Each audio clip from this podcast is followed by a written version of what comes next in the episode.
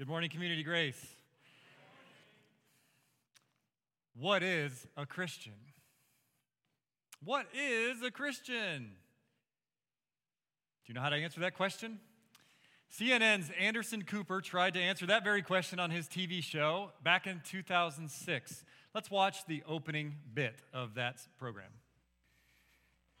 Thanks for joining us tonight. If you were expecting a sermon or a civics lesson, sorry, you won't find one here. You will this here. is now religion and politics. But first and foremost, we hope it's a vivid color snapshot of your neighbors and our country and how we all have a stake in this question that seems to bring a thousand answers. What is a Christian?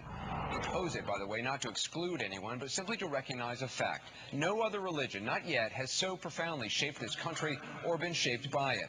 No other question, except perhaps what is an American, has figured so highly in so many debates that affect us all. And even as we speak, American Christianity is evolving. How we worship, where we worship, how we express our faith in our daily lives, all of it is changing.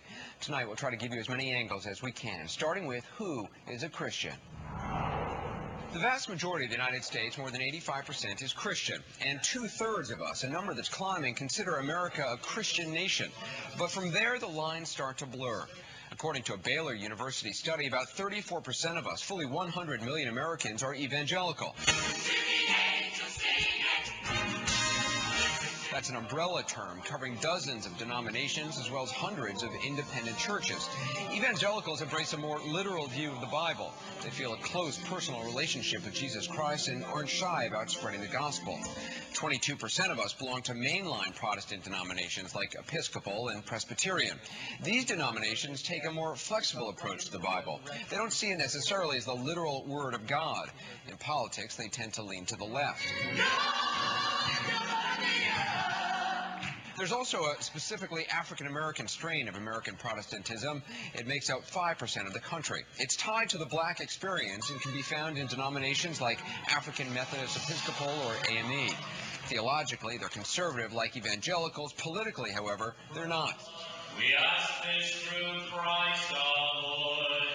The largest single Christian denomination is Catholicism. Catholics comprise about 21% of the American religious landscape.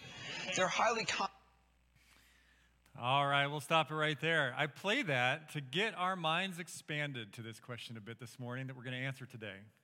What is a Christian? As you see, there's a lot of different answers potentially out there. There are lots of different opinions of what a Christian is. Let's talk a little bit more. Since we're on TV shows, have you ever seen Jay Leno's feature on his late night TV show, Jaywalking? Uh, maybe you've seen it. It's kind of a man on the street type of interview feature where he goes around on a busy street and asks people what they know about certain things like politics or American history or the way government works. And they only choose to air the very most embarrassing answers, right? If you've ever seen that, people look like uh, pretty embarrassed, pretty foolish. They don't know. But let's say that Jay Leno was to ask 50 people on the street, What is a Christian? Define Christian for me. Can you imagine the type of answers that you would get? You probably wouldn't get any two answers the same. You might hear things like a Christian is someone who believes there's a God, or a Christian is someone who tries to live a good life and treat other people right. A Christian is someone who's been baptized, whether sprinkled as a baby or dunked, or maybe they had confirmation at 13 years old. A Christian is someone who goes to church. I go to church, at least on Christmas and Easter, so I must be a Christian. Or someone who was born into a Christian family. It's kind of a cultural thing. These are all answers that you might hear, and, and a whole lot of other things, some not as flattering. I've heard all of these answers before. Or, like one barrier our Christian missionaries in Muslim countries around the world have to overcome is they think that all white people are Christians. Right? That's a barrier that they have to overcome because, especially now, as more and more uh, people in certain countries that I've been, uh, I've visited, are getting television, they see Western television, especially French television. And so, what do they see? They see a lot of sexualized programs. And so they automatically think that's what Christians value. That's who, they, that's who Christians are. See a barrier there? I mean, these are things that Christ is absolutely not involved with. This is why so many missionaries in nations around the world have actually replaced the word Christian and identify themselves as Christ followers to overcome that stigma, that barrier. No, no, let's, let's talk about we are Christ followers. And as we're going to see today, and throughout this series that we're beginning today, that's okay. It's okay to be known as Christ followers. Yes, we are launching a new series today called Discipleship Following Christ Here and Now. Because that's where we live. We live here and now. So, to start, we are asking what is a Christian at all? What's a Christian in the first place? And we must start here to make sure that we know who we really are. We have to start here to make sure that we are Christians. Are you? Once we make sure of this today, then we'll dive into all the scriptures over the next weeks about what to do from here with that information. And to find the answer, as we do for everything in life, we look to God's Word. We look to God's revealed Word to us. This is what the Holy Spirit works through to do a lot of different things. Listen to this. This is what the Holy Spirit informs us with draws people in with, enlightens us with, reveals everything God wants us to know about Him and life and ethics and decision making and, and our purpose in life. This is what He inspires us with, what He convicts us with, what He bring, what He uses to bring us spiritual life. This is the God breathed, inspired truth it is living and active. It's the only living, active book that you can read. So, going back to how some Muslims define Christians, you know, a lot of them also define us as this they know us as people of the book. And that's actually pretty accurate. That's they're on the right track there. We are people of the book. And we are much much more than that which this book tells us. So let's open it. Our text is Acts 11, 19 through 26, which Cole just read, but turn with me there now and open your Bible apps. Have that on your lap. If, if you didn't get a bulletin so you can take notes and want one, Aaron's got the basket around. I look around and I, I just have a feeling people didn't grab one. Would you raise your hand if you want a bulletin? I see, I see several hands. Aaron's good at this. He knows what he's doing. Just keep your hands raised and he'll bring you by a bulletin and a, and a pen. It's got the sermon notes in it. And the text will be on the screen too if you don't have your Bible. Acts 11, 19 through 26. These eight verses, these three paragraphs, out of the story of the birth of Christianity, of the church, the earliest church, the plantings of churches, the Acts of the Apostles, that's what the book of Acts is. And we're going to look at these three paragraphs. These three paragraphs tell us about Christians in the ancient city of Antioch a happening city in the ancient times. And verse 26 might have stuck out to you when Cole read it just a few minutes ago because it said that people were first called Christians here in Antioch. Did you catch that? This is where the first the term Christians was first used. So maybe their story can answer our question. What is a Christian? Can we look and find what made them Christians and can what made them Christians be the same thing that makes us Christians today? And I believe it is. And that's what we'll find as we look at this text. And I love Acts. It's the story, the narrative about all, everything that happened after, after Christ left the earth. Because you'd think if you take all the Bible's commands and instructions and that we try to apply to our lives and said, well, if the story of Christianity should, should contain all of those, right? All those truths and principles. And you open up the narrative, the story, and guess what?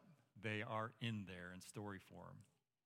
And they're in our story as well that we're still living. So let's look at this narrative, these eight verses. And as you do, we're going to see five things, five things in this text that make a Christian. And my challenge to you is to identify with all five. We're going to go through them right now. and see if all five of them are true of you. And see if all five of them are true for the people that you know, the people in your life. And to see if you can remember all five and how to communicate them to someone else. This is the answer. What is a Christian? Am I a Christian? Well, the first of the five that needs to be true to answer yes is this. Number one, I've heard the good news about the Lord Jesus. To be a Christian, you've got to hear about Jesus. Let's look at this story, verses 19 and 20, the first two verses.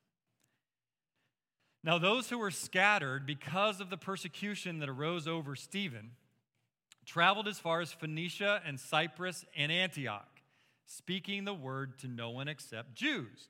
But there were some of them, men of Cyprus and Cyrene, who on coming to Antioch spoke to the Hellenists also, preaching the Lord Jesus. All right, this is a story. Let's see what's going on with this. This, this is how it happened. First, verse 19 refers to Jesus' followers who were scattered after Stephen. Now, this is important to know. Back in Acts 8, just three chapters before, the apostles were out preaching the good news of Jesus. They were fired up to do it in the face of a lot of persecution. And Stephen was stoned to death for doing it by the mob who had been whipped up by the people in charge. Mobs have been around for a long time. And they weren't finished just with Stephen, they were going after the rest of Jesus' followers. So they scattered. See that? And as happens every time there's persecution of Christ followers, that scatter, the gospel of Jesus spreads. The news about Jesus spreads. Consider today that Christianity is growing faster in the country of Iran than any other country. And Only China has grown, the church in China has grown faster than the church in Iran over the last 10 and 20 years. And those places are places of great persecution of believers, and they are spreading. It's a fascinating study how persecution, even right now, today, is causing the gospel to spread all over the Middle East and the harder to reach places. I want to caution everybody against idolizing and worshiping comfort and safety. And if my comfort and safety ever keeps me from proclaiming the gospel so that people can hear it, I just hate the thought of that. I don't want that. And I want you to hate that thought with me. And we are very thankful for our security and our freedoms here, and we thank God for it all the time. But please never let it stop you or hinder you from proclaiming the gospel, the good news of Jesus, so that people can hear it, because that's the first thing that it takes is to hear the gospel. So they spread all over the Roman Empire. Keep looking in verse 19. It says, First to the Jews. Did you realize that Christianity started as a movement among the Jews? That's what it was at first. But, verse 20 begins, but some of them started preaching the good news of the Lord Jesus to everyone they came across. They understood, clicked, they understood, well, this is what Jesus wants. He wants every tribe, tongue, nation, people group of the world. This is his new people. This is what he said. No longer one chosen nation, but one people from all nations. So all need to hear. And they understood that, they grasped that, and they did not let their prejudice and biases and racism or laziness or whatever keep them from crossing cultural boundaries and telling everyone about the good news of Jesus. So they grasped that Jesus knew people would be made from everyone. And that's why we have heard about Jesus. Aren't we glad? Aren't we glad? Because somebody told us and it invaded our culture, the good news. So I've used this word good news and gospel a couple times. Let's define our terms. Make sure we know what we're talking about. What is the good news about Jesus? This is the foundation of Christianity. We talked about the foundation in the opening song today, too. That was very fitting. So, we're talking about the foundation of Christianity. 59 years ago, the legendary coach Tom Landry walked into the training camp of the Green Bay Packers and stood before 36 professional athletes who just months prior had watched their championship dreams slip through their fingers. It was the summer of 1961, and Vince Lombardi started training camp holding something that needed no explanation and said, Gentlemen, this is a football. How many people remember that or have ever heard that before?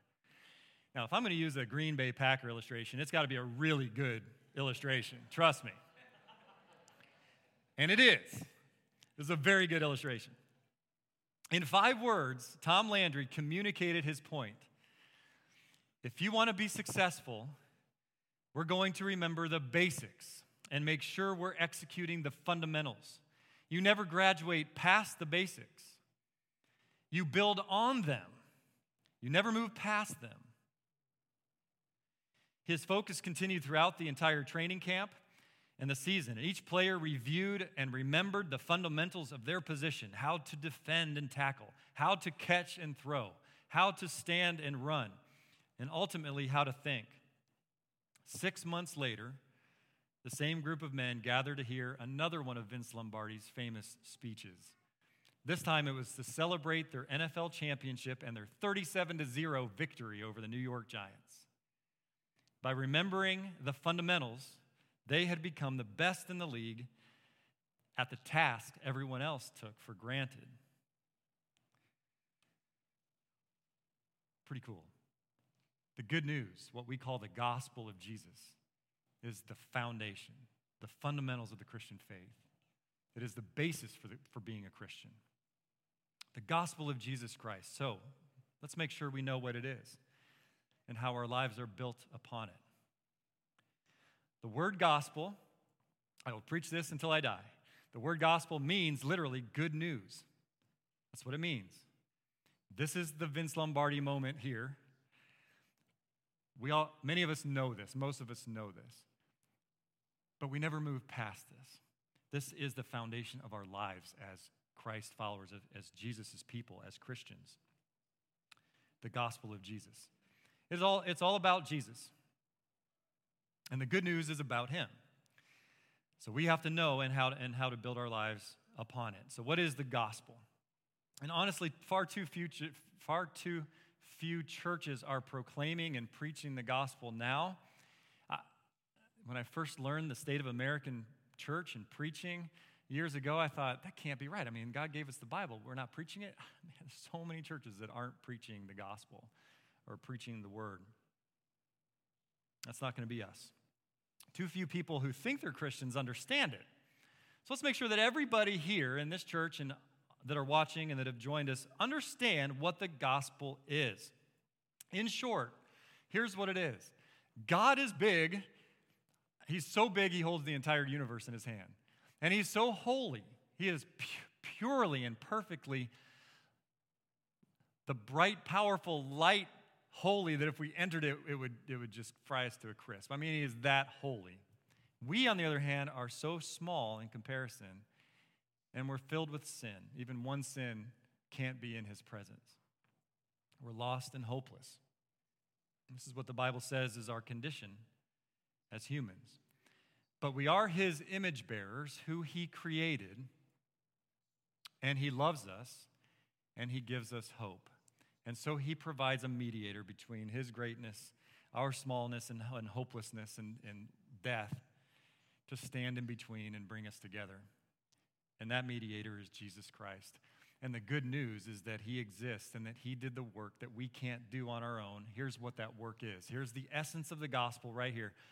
The New Testament says it over and over and over again in so many different ways, but here's the clearest and most um, succinct statement of what it is. It's Paul in 1 Corinthians 15, 3 and 4, a great verse to memorize. Christ died for our sins. Okay, Christ, who never did anything wrong, who was God, all powerful, worthy to be worshiped, died for our sins. That's the gospel in accordance with the scripture. That he was buried and that he was raised on the third day in accordance with the scriptures. That he took on our sins, buried him in the ground with his death, and then didn't stay dead, but rose to new life to conquer sin and death and leave all that in the ground. And we have been given everything. Praise God. If we have these five things in our lives. Okay, so first is we need to hear the gospel, and you've just heard the gospel. This is the good news that Jesus took the punishment of death for our sins, to wipe away our sins, to give us new life. And you are free from that. So you have heard. That's the good news. Now, the second of the five things that must be true for you, we're asking, Am I a Christian? I've heard the gospel, the good news. Number two, I believed.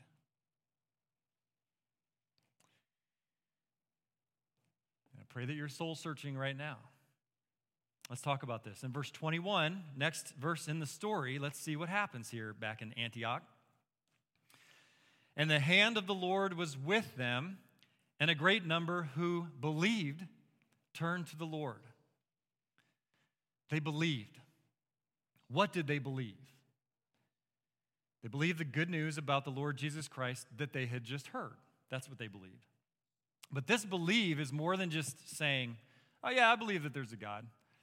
Yeah, I believe that Jesus was God. This believe is more than that. The Bible says that even the demons believe that Jesus is God and they shudder. This is a different kind of believe. This is a belief of trust and receiving. Look how that verse starts. God works in their hearts. He worked in their hearts. The hand of the Lord was with them. And He works in our hearts today, helping us to accept this truth and receive this truth as our own. This is the kind of believe we're talking about. You become a Christian by believing that Jesus is your Lord. The Bible's full of other things. I'll just say two other verses. Acts 4:12 tells us that salvation is found in no one else, for there is no other name under heaven given to men by which we must be saved. This is what you have to believe that Jesus is God and our Savior. Jesus himself in John 14 said, I am the way, the truth, and the life. No man comes to the Father but by me. This is what we believe. I, this, I'm, I'm proclaiming this good news to you right now, but that does not bring you to life until you believe it and receive it as yours. Now, combined with that is number three. And it's from the same verse. And I hated to even split these up into two different points, steps. Point one and, and step two and step three. I hated to even break this up because they go together. But I wanted the chance to talk about each of them individually. But if you have your sermon notes there with you and a pen, just bracket number, number two and number three together because they're one, they go hand in hand. Number three is I turned to the Lord, or I repented. Let me read that verse again. And the hand of the Lord was with them, and a great number who believed turned to the Lord. See this? John the Baptist came preaching, repent and believe. Jesus came preaching, repent and believe.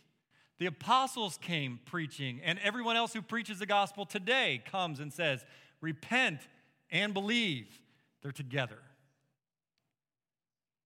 The word repent means to turn from the directions that you were going and turn to God. Without that turning away from the directions you were going and turn to God, you take out repentance from the gospel and you're left with an easy believism, cheap grace heresy that doesn't save. You're essentially saying, okay, I hear what you're saying, and I'm going to keep living my own life. I'm going to keep pursuing everything I'm pursuing. Nothing's going to change. I'm just going to add Jesus to it for some fire insurance for eternity. That's something else for me. This is not Christianity. Christianity is when you say, I repent from all of that. That I can do it on my own, that I don't need Jesus, that I'm my own God. I'm going all these ways that are opposed to his holiness, turning from that and turning to him instead. Now his life becomes my life, his agenda becomes my agenda. His truth becomes my truth. His mission becomes your mission. And it's the best thing in the world. It's the best decision you'll ever make. He is a good God. We are not. That's what repentance is, and that's what that steps two and three together to be a true Christian, not a cultural Christian, a true Christian. As the video we watched at the beginning pointed out, it said, if you caught that, 85% of America is Christian. Did you hear that? Is Christian. Not a Christian, not a true Christian, not a Bible believing, Jesus believing, saved, you know, repentant Christian. No, it's 85, 85% of the country is Christian. That's a cultural term. That's not what saves us. Faith in Christ and repentance from our sins and self sufficiency and the way we're going and following Jesus, that's what saves us. So if you haven't repented and believed in this way and you want to be a Christian, here's the good news you can today. If you're sitting there thinking, man, I've been in church a long time and I have not done that, do it right now. Do it today and become alive, spiritually alive, for the first time.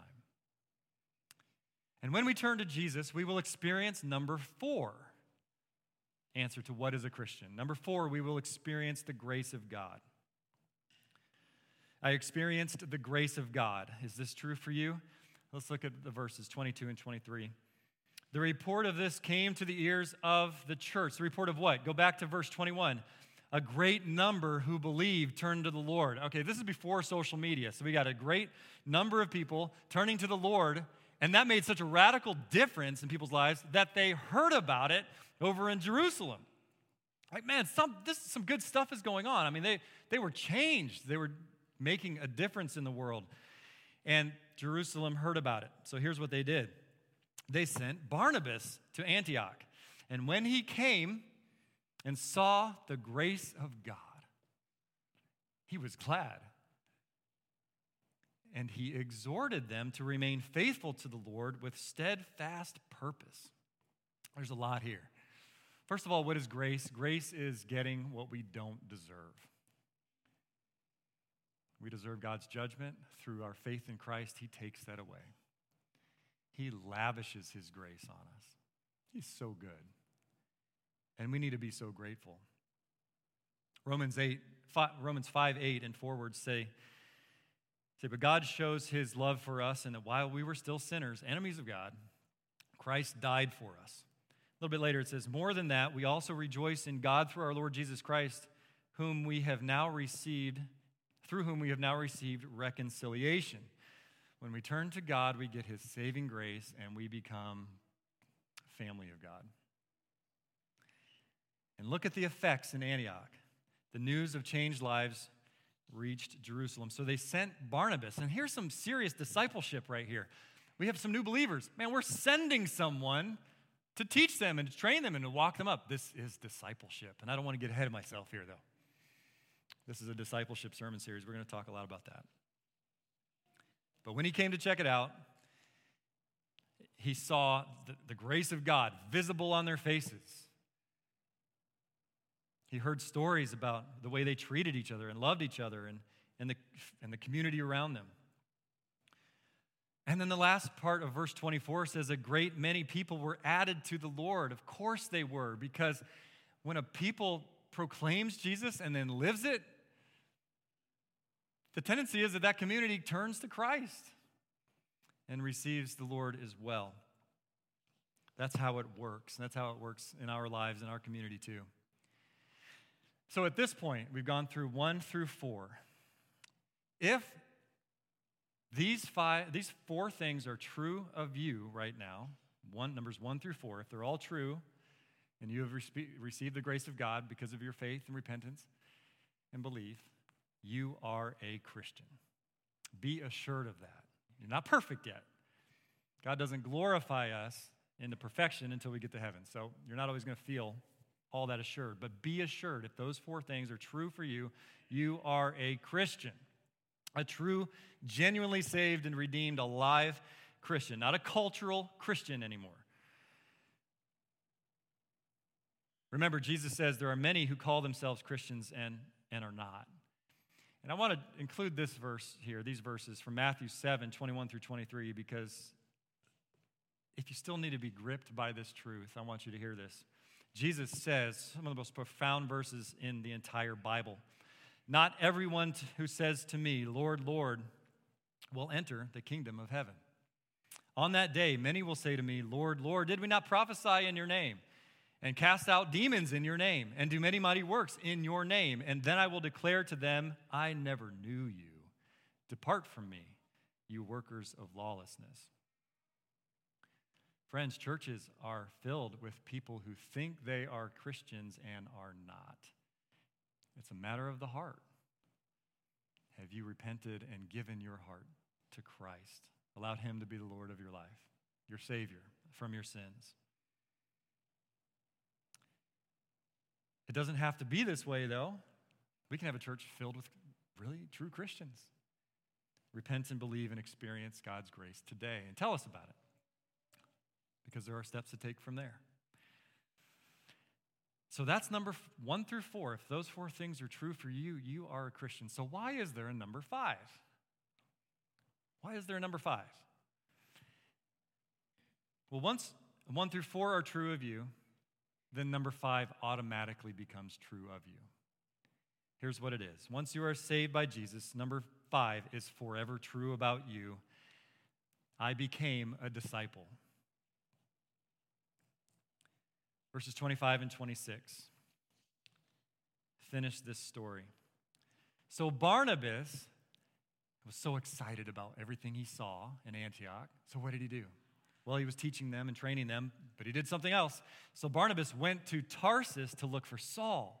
He's like, I need some backup, man. This, you got to come with me. And when he found him, he brought him to Antioch.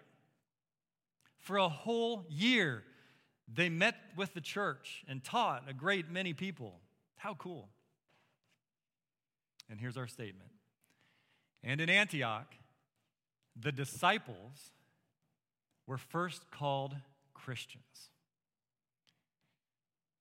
The disciples were first called Christians. We're starting a sermon series on discipleship. So you need to know this at the outset. The word disciple literally and simply means follower. I just want to make sure everybody remembers that. So, would you say that out loud? Disciple means follower. Okay, here we go. Disciple means follower. The word disciple has been around for thousands of years, it's just always been there. And you can be a disciple of any leader, a follower of any professor, teacher, mentor, religious group, or whatever. Have disciples. That just means followers.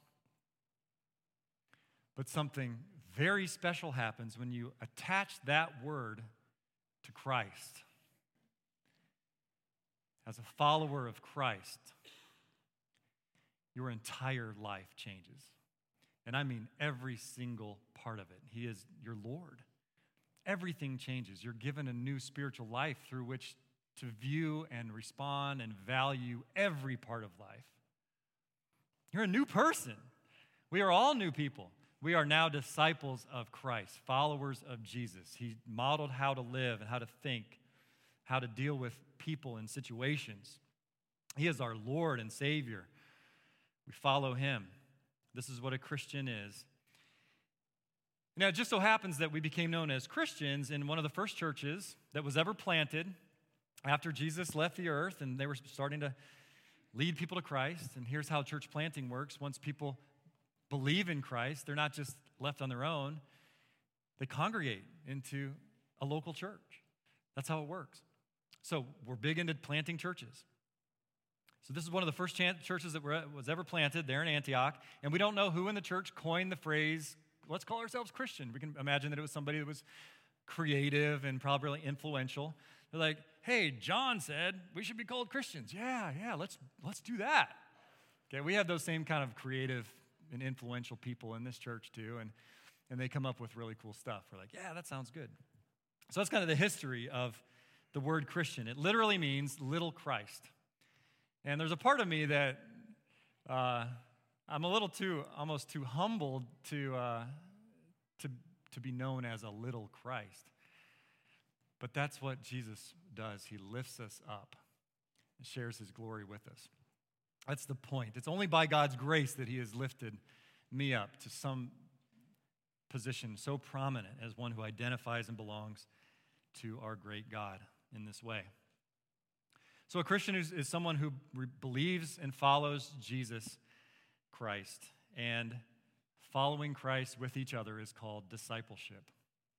This is what we're launching today, and we're going to talk about this in the next seven weeks and go a lot of different directions. And I kind of wish we could start right now today, but we can't because we're just about out of time. But we've talked about enough, and hopefully the Holy Spirit has been working in your heart enough that we can stop right now and our lives can change as a result of this today, with a few next steps that I have for you today to take. Next step number one is believe in Jesus. Again, if you have not yet, this could be the day of your salvation. The follow up question to what is a Christian is are you one? There's no more important question than that in your life. Then, number two is behave like believers. it's so simple to, understand and so hard to do. I acknowledge that every day in my life. So, what does following Jesus look like? To answer that for today, the sermon series is discipleship here and now, and that's what we're going to talk about. To answer that for today, I mean this very day, in our lives, I want to read to you a Facebook post from none other than our own youth director, Sean Mason, who is here today. And he's getting hot over there. He's like, What? uh, Sean posted something a few days ago on Facebook that few things could be more relevant for today than this right here. It says a lot, so pay attention. I'm going to read it pretty quickly. Okay? Hold on. Here we go. Sean writes, I found my heart troubled this morning, troubled not at government officials or doctors, but troubled for people who people claiming to be followers of Christ who are so angry about what is going on that all they can do is spew words of hatred and not grace and love. I see those claiming to be a follower of Jesus not speaking truth in love as Ephesians 4:15 tells us. Rather speaking the truth in love, we are to grow up in every way into him who is the head into Christ so that we can build one another up, but instead are tearing each other down and simply because someone does not agree with them.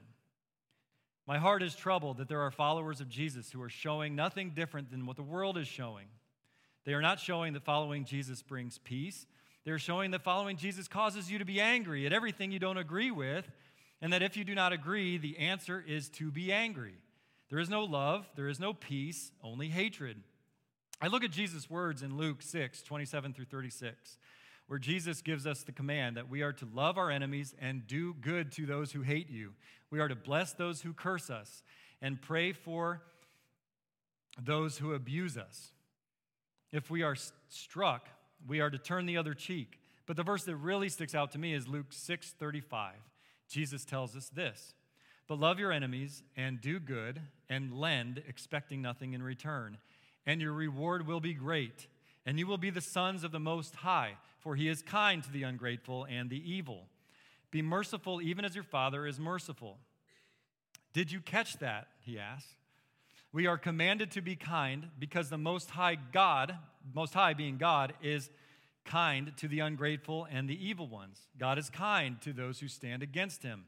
The even crazier part is that Christ still went to the cross and died for those who hated him. While I was still a sinner, Christ died for me, Romans 5 8. Want to talk about mind blowing? Let's start there. That while I deserved only death and eternal separation from God, He chose to die for me so that I could have a relationship with Him. And in return, He commands that our lives reflect the gospel and good news. This isn't even about to wear a mask or to not wear a mask, though that is the current divisive topic at this moment. This post is only about how I have witnessed those claiming themselves to be followers of Jesus treat others and speak to others. I will say that right now, harmony is not what I am seeing in the bride of Christ. I see division, hatred, anger, and malice. Are we honestly surprised by the events happening in our world? I see a lot of believers almost surprised and perplexed about what is happening. And I simply want to ask the question Have you been spending time in His Word? The events happening in today's world should not shock us. And I am not going to lie, as each day passes, I get more and more excited about what these events could possibly be leading up to. I hope and pray these events are leading up to the sweet return of Jesus, a return that I have been praying for since the day I became a follower of Jesus. These events should push us to love, not hatred, because the days are numbered, Psalm 90. The days are short. Everything we do should reflect the gospel of Jesus Christ and thus make people want to follow Jesus as well. We should stand in one spirit with one mind, striving for the faith of the gospel, not being frightened by our opponents. Philippians 1.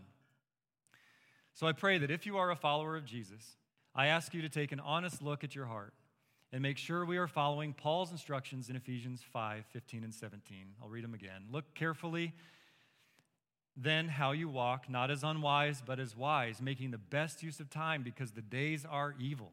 Therefore, do not be foolish, but understand what the will of the Lord is. Let's look carefully how we walk, representing Christ well in all that we do.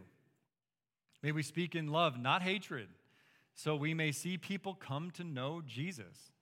May we take an honest look at our hearts and repent of any hatred, anger, bitterness, malice found in us. Repent of that. And may we pray and prepare for the ever so close return of Jesus Christ. Come, Lord Jesus, come. Amen? Man, I loved reading that. Behave like Christ followers. And in this spirit, I do need to, as the lead pastor of this church, need to make a statement on mask. Where we are, following Christ here and now, today. So here's the statement for Community Grace going forward. In light of the news that we received this week, there's a 30 day uh, mask uh, call to wear masks. I'm sure that you've all read it. If you haven't, it's out there and you should. Here's our church's statement We understand the vast differences of opinions about them. Differences here within the church and among any group of people differences in the science and medical communities, political entities, etc. We recognize that there are forces, both physical and spiritual, that feed off of division. So it is being stirred up on a scale unlike anything I've ever seen in my life, and successfully. But Jesus said in Ephesians 2 that he shed his blood to end hostile division among us. I'm so proud of how Community Grace has responded so well to the shutdown and reopening after the last few months. Being extremely diligent and cautious, enjoying the regathering for those who are able to, for not being judgmental toward people who don't come or do come, for praying and striving to connect with people that we haven't seen, and for major efforts made to enhance the online experience, which God has blessed in so many ways. It's impossible to make everyone happy with any ministry decision, especially in these areas. But I'm going to ask you to pray for the leadership in the church. Can we do that? Pray for our church, pray for the leadership in the church. And to have that Christ like spirit that we've already demonstrated to the world these last three months. For us to be light and salt in the world, we must respond this way with much prayer, much love, and much grace. No personal attacks. So, we will honor the governor's advisement over the next 30 days and strongly encourage masks. Though, due to various concerns with wearing masks, we will not ban anyone from attending without them. I'm not going there we will continue to make them available at entrances. And know that things change almost daily. That continues to be the case. We'll keep everyone posted if anything changes. So that's going forward. Now, let me talk about, just in, in closing, where we're going as a church in this series going forward. Third next step is be involved in this series. Here's what we're going to ask you to be a part of, invite you to be a part of. God is going to uh, guide you in your place in this, and it's going to be exciting. Here's what we have we started with what is a Christian today? The most important message, probably, of, of all of them. Next week is the youth service. And uh, that's our biannual youth takeover service. It's always good. The one in February was spectacular. Next week's going to be a lot of fun. Sean's going to bring a message on uh, the why of discipleship and begin the how. After that, I'm going to define what is a disciple. That's the being Christ followers. And then the next week, the making, how Christ followers make Christ followers. Oh, I love all of this.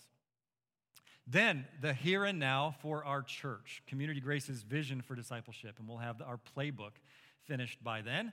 Then, a small groups related sermon created for community. Discipleship happens in community. That's what we were created for.